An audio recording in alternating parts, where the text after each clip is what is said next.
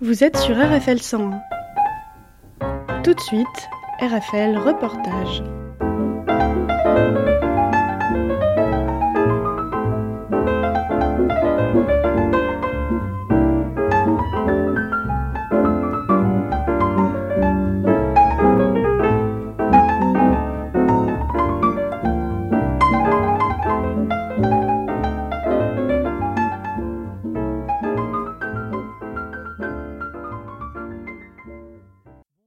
Suis en compagnie de l'auteur-réalisatrice Julie Nguyen Vanki. Bonsoir. Bonsoir.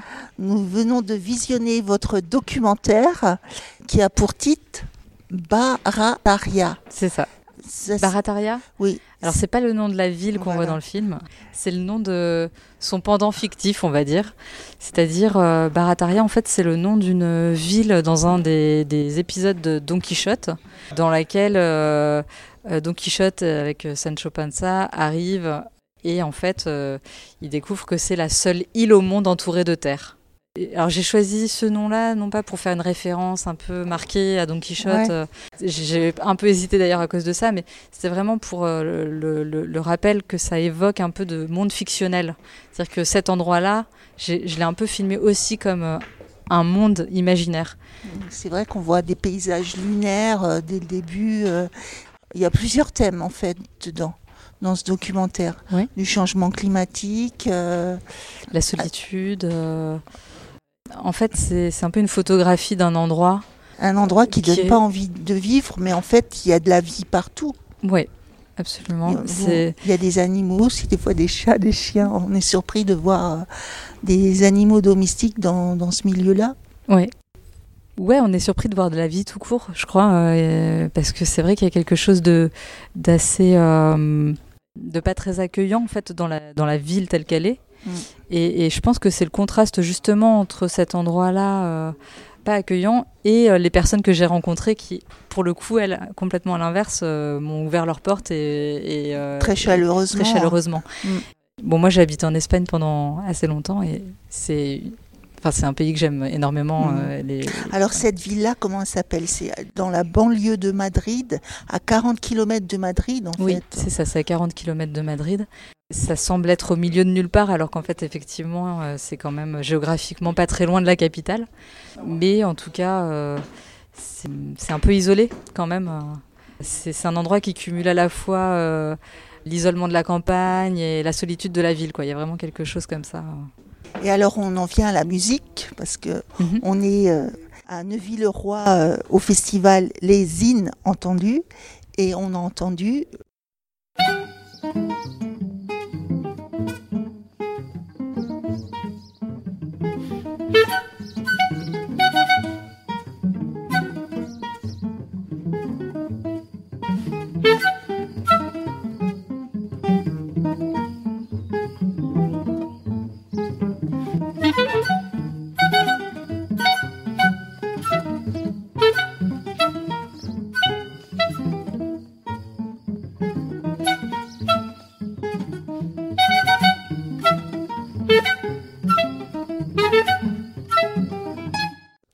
de musique qu'on a tous reconnu dans la salle au moment où l'ensemble Pix a enregistré, euh, enregistré euh, cette musique. Alors il y avait au début Charles Yves, Mhm. mais il y a ce, ce, ce moment contemporain, quoi, de musique contemporaine. Mhm.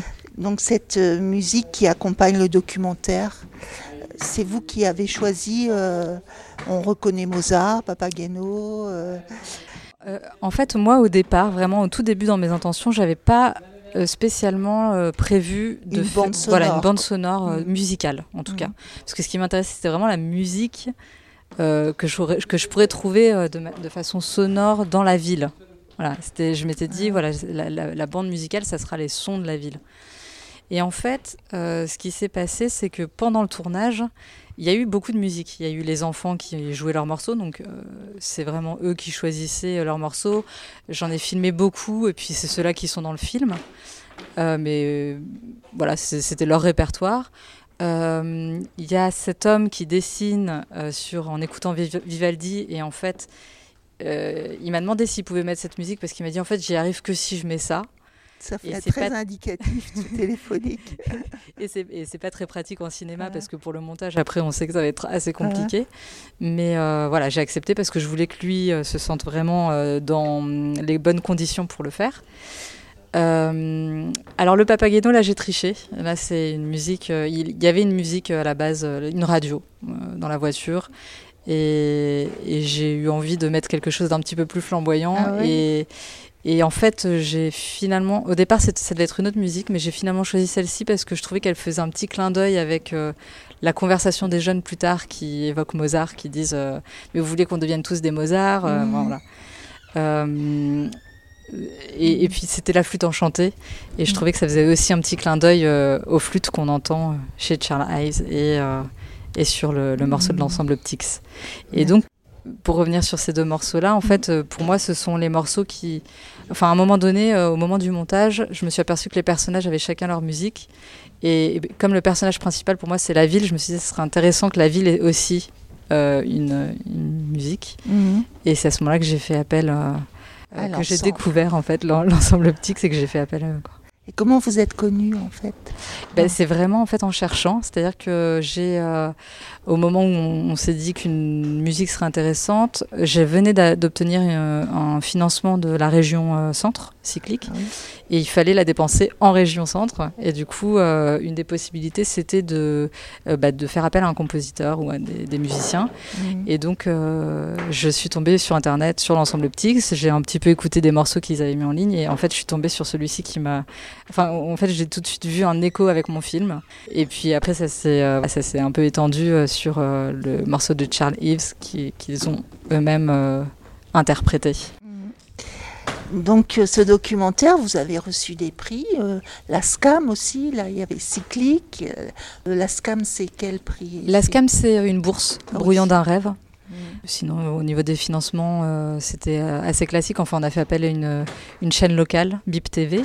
Et donc, il y a le CNC, la ProCirep qui ont suivi.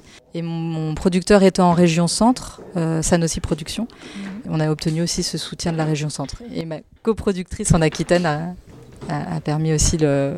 On a réussi aussi à obtenir le soutien de la région Aquitaine. Ah, bravo, c'est un documentaire captivant, euh, très rythmé. euh, on a beaucoup aimé dans la salle, on était surpris, Mhm, très original. merci. Donc ça vous permet de, de rebondir sur le prochain projet? oui, je suis en train de développer un, un nouveau projet. Vous avez gardé le lien avec, euh, avec les personnages de- de- du film et, et- et- et les gens de la cité. Oui, oui, oui. Euh, Bah, en fait, je les, je, je les connais en plus, enfin, je les connaissais déjà un peu avant le tournage du film. Euh, oui, ça, ça déborde du film, euh, la relation que j'ai à eux. Et donc là, je les ai vus euh, il y a deux mois à peu près. Euh, ils ont vu le film pour la première fois. Ils n'avaient pas encore pu le voir parce qu'avec la pandémie et tout ça, j'avais pas pu y aller. Je voulais Mhm. pas leur envoyer un lien. Enfin, je voulais vraiment Mhm. qu'on puisse le voir tous Mhm. ensemble. Bah, ça s'est bien passé. Ils ont, ils ont aimé le film. donc.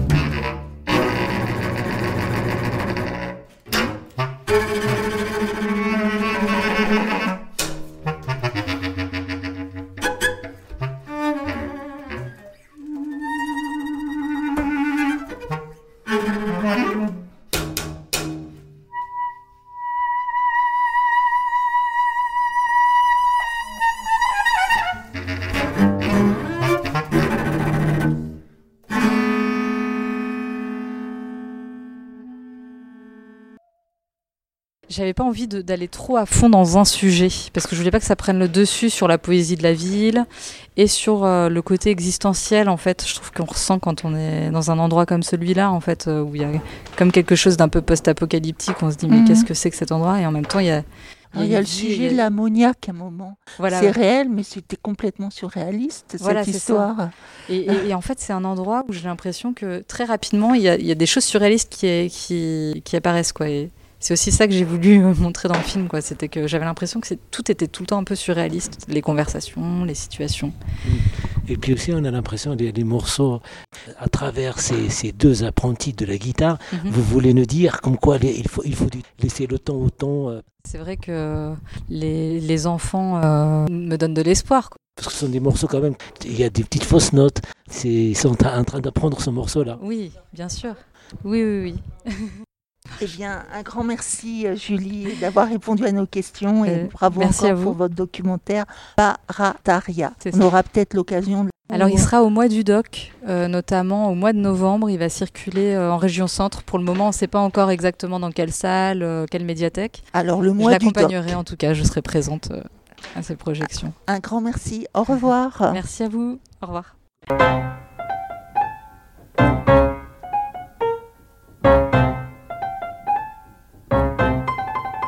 RFL Reportage, c'est fini pour aujourd'hui.